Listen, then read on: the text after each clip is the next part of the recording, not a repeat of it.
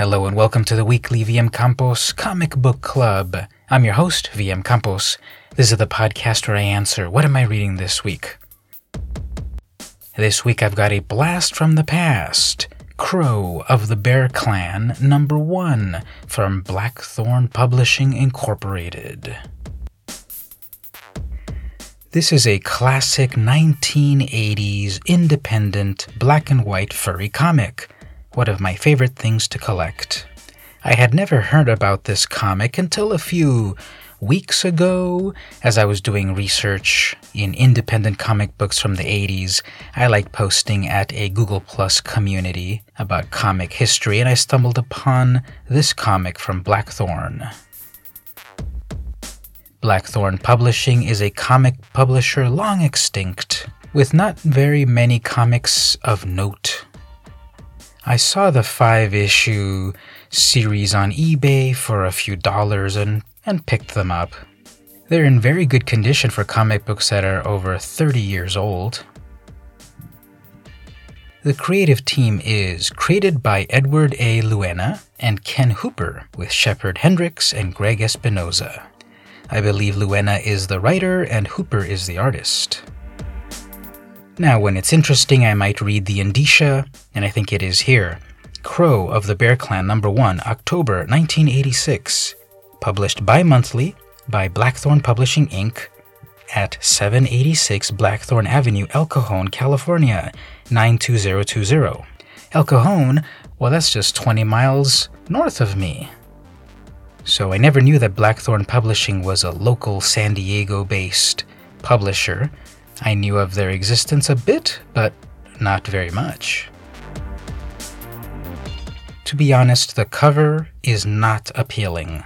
It has awkward anatomy, pretty bad colors, and the main character does not look appealing. Crow is a young bear cub of the Bear Clan in a sort of Conan the Barbarian swords and sorcery timeline. On the cover, he's beset by some lizard warriors with weapons and a flying one as well. Again, his expression is awkward, the anatomy of the character is awkward, the brown tones on the cover look pretty bad, kind of like poop. So imagine seeing this book on the shelves 30 years ago. You probably would pass it up judging a book by its cover. But if you did buy it and open it, you would actually be quite impressed, as I was. The internal art is amazing, incredibly detailed, expertly rendered black and white line work. Every strand of fur, facial features, the various scenes in the fields, in a castle, battles, etc. The line work is utterly beautiful. It's quite a shame that the cover does not live up to it.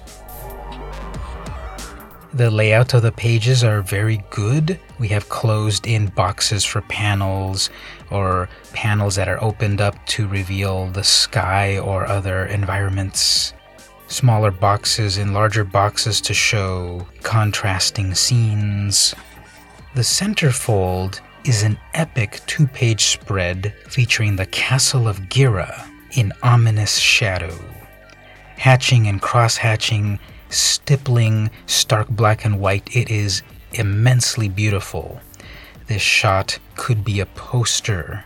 I think the authors had that in mind because they signed their names at the bottom right, copyright 1986. It really is a wonderful spread. I was impressed over and over with the art in the book. So much depth is accomplished in just black and white, no gray tones. There is liberal use of hatching and cross hatching and stippling and such. And the brushwork varies. Thin and thick brushes give even more perspective and depth. Characters look real, with volume, believable movement, and expressions. It's such a shame that there are so many weird little editorial details, like the editor wasn't paying attention to the text. For example, the main character, the hero of the story, is Crow. The big bad in the book is Lord Ghera. On page 27, before we meet Lord Ghera, A caption states, As they step out, Great Ghia comes. So they misspelled the name of their own big bad character, Ghia, G H I A. Everywhere else in the book, he's noted as Ghera, G H E R A. Ghia, Ghera. They must have been figuring out which of the two they were going to use during er- the early process. There are grammatical mistakes such as using L O O S E, loose, instead of L O S E, lose. There are several weird little instances of that throughout the text. What's also weird to me is everyone's got a really like uh, casual Southern California slang going on. I would have expected this the "Thou art a villain" type of speech, more of a high fantasy type of speech. But there's a lot of contractions and slang. It just feels really out of place.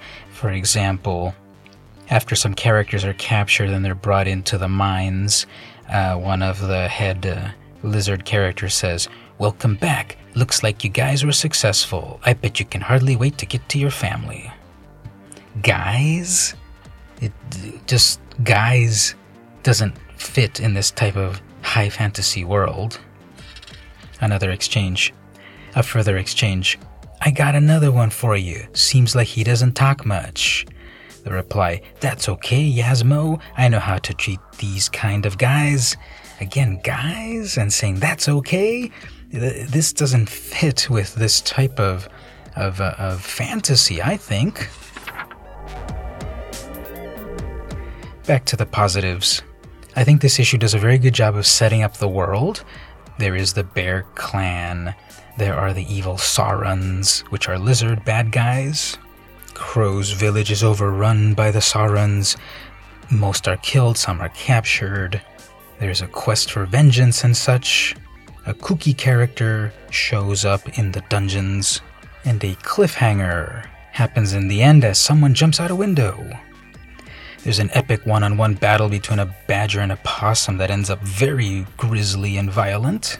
The reward for the winning badger is to get his heart ripped out and we have a great looking close up of Lord Ghera holding that badger's heart in his hand, still spurting blood and viscera.